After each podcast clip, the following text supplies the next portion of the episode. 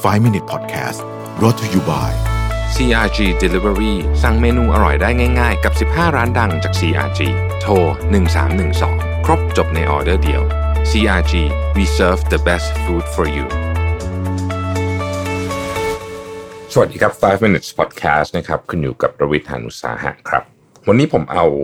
บทความมาจาก Bloomberg นะครับ ชื่อว่า one of the world's best restaurants might not be reopened for business นะครับ บลูมเบิร์กไปพูดคุยกับจา n เนลฮัมนะฮะซึ่งเป็นเชฟแล้วก็เป็นเจ้าของร้าน Eleven Madison Park นะครับเป็นหนึ่งในร้านอาหารที่ดีที่สุดในโลก จะว่าไปในปี 2017 เนี่ย Eleven Madison Park เนี่ยคือร้านอาหารอันดับหนึ่งของโลกเลยนะฮะแล้วก็ปัจจุบันก็คือได้มิชลินสตาร์สามดาวติดต่อกันมายาวนานนะครับ คนแน่นตลอดเวลาจองยากนะฮะพอถามคือเขาเขาถูกปิดใช่ไหมฮะบลูมเบิร์กก็ถามว่าจะเปิดใหม่ไหมนะฮะเเจนนี่ฮัมบอกว่าเขาต้องใช้เงินหลายล้านเหรียญนะฮะถ้าจะกลับมาเปิดใหม่ต้องเอาสตาฟกลับมานะครับเขามีอุปกรณ์ราคาแพงนะฮะแล้วเขาก็เขาก็ต้องใช้แบบวัตถุดิบอะไรที่มันแพงมากๆเนี่ยนะครับแต่ว่าในขณะเดียวกันเนี่ยมันก็ต้องมันก็ต้อง make sense ที่จะเปิดด้วยนะฮะต้องบอกอย่างนี้ก่อนว่าร้านอาหารของเอ่อ Daniel Hum เนี่ยนะครับ80ที่นั่งนะฮะ ถูกปิดประมาณกลางมีนาคมในคำสั่งของทางมหานครนิวยอร์กเนี่ยนะครับเขาบอกว่าร้านเขาเนี่ยเต็มตลอดจนถึงวันสุดท้ายเลย ที่ที่ปิดนะฮะเขาใช้คำนี้นะครับบอกว่า at 11 Madison Park we in a bubble sometimes นะฮะเหมือนกับว่า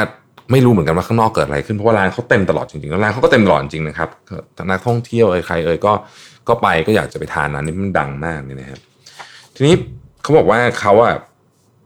ต้องในที่สุดเขาก็ต้องให้พนักงานทั้งหมดออก เขาก็บอกว่า broke my heart เพราะว่าเขาไม่รู้จะทำไงจริงๆนะครับเขาคิดนะเรื่อง delivery นะฮะเขาคิดนะว่าจ่าย delivery เข้าไปอะไรเงี้ยแต่เขาบอกว่ามันทำไม่ได้จริงเพราะว่าอาหารที่เขาเสิร์ฟที่ l a v e n Madison Park เนี่ยมันมันไม่สามารถใส่กล่องไปที่บ้านได้ คือมันเป็นแบบอาหารแบบอลังการจัดๆเลยนะฮะเขาบอกว่ามันไม่ได้มันมันไม่มันมันขายไม่ได้ แต่สิ่งที่เขาทำตอนนั้นบอกว่าเขาก็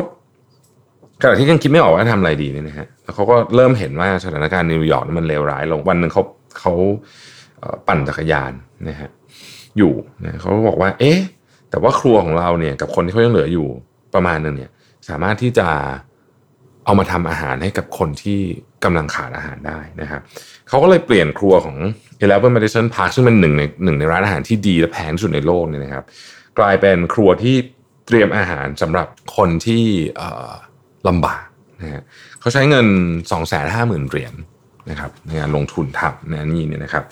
แล้วเขาก็บอกว่าตอนจบเนี่ยผมชอบมากเลยเขาบอกว่าถ้า Eleven Madison Park จะกลับมาเปิดอีก จะต้องเป็นร้านอาหารที่ผมขออนุญาตโค้ดเลยนะฮะ feed the homeless and hungry along with the very fortunate ก็คือต้องสามารถที่จะทำอาหารให้กับคน homeless คนที่ไม่มีโอกาส และในขณะเดียวกันก็ยังเสิร์ฟอาหารให้กับ คนที่โชคดีมากๆก็คือบรรดาเศรษฐีที่ไปทานที่ร้านทั้งหลายนะครับเขาบอกว่าเราจะไม่เสิร์ฟอาหารให้แก่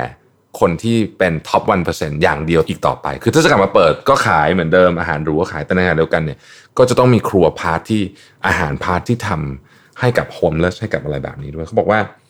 มันเป็นสิ่งที่เขาเหมือนกับเห็นหรือว่าได้ได้ระลึกขึ้นมาจากวิกฤตครั้งนี้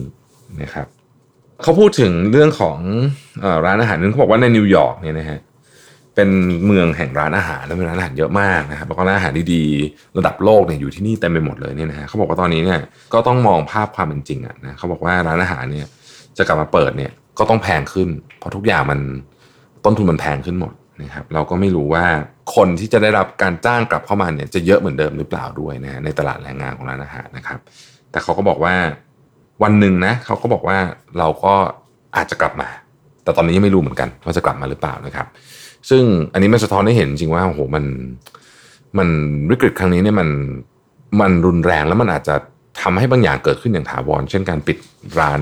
Eleven Madison Park นะครับหนึ่งในร้านอาหารที่ดีที่สุดในโลกนะครับ ขอบคุณที่ติดตาม 5 minutes ครับ สวัสดีครับ 5 Minute Podcast